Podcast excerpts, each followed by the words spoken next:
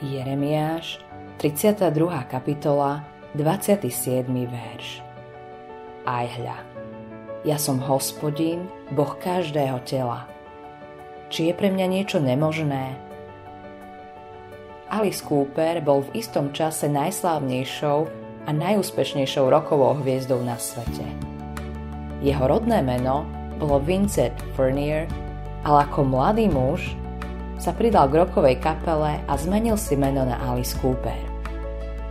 Jeho koncerty boli známe veľkolepou show, ktorej vystupoval ako čierna postava. No v skutočnosti to bolo z veľkej časti len divadlo.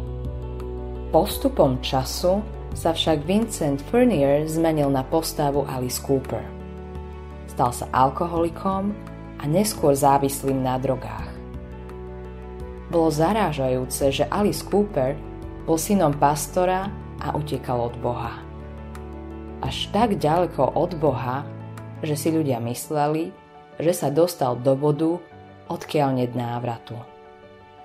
Ale Boh nad ním nezlomil palicu. Jedného dňa, keď sa predávkoval kokaínom, sa pozrel do zrkadla a myslel si, že mu z očí tečie krv mal halucinácie.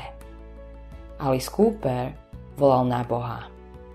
Potom vzal hrudu kokainu veľkosti softballovej loptičky, ktorú mal a spláchol ju v toalete. Boh počul jeho modlitbu a úplne ho premenil. Odvtedy kráča s Bohom. Mnoho rokov je čistý a triezvy. Zdá sa, že teraz je závislý už len na golfe – Veľmi rád chodieva na golfové ihrisko.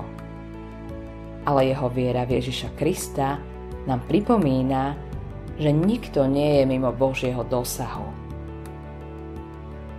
Možno si v živote urobil zlé rozhodnutia. Možno si kvôli niektorým veciam, ktoré si urobil, myslíš.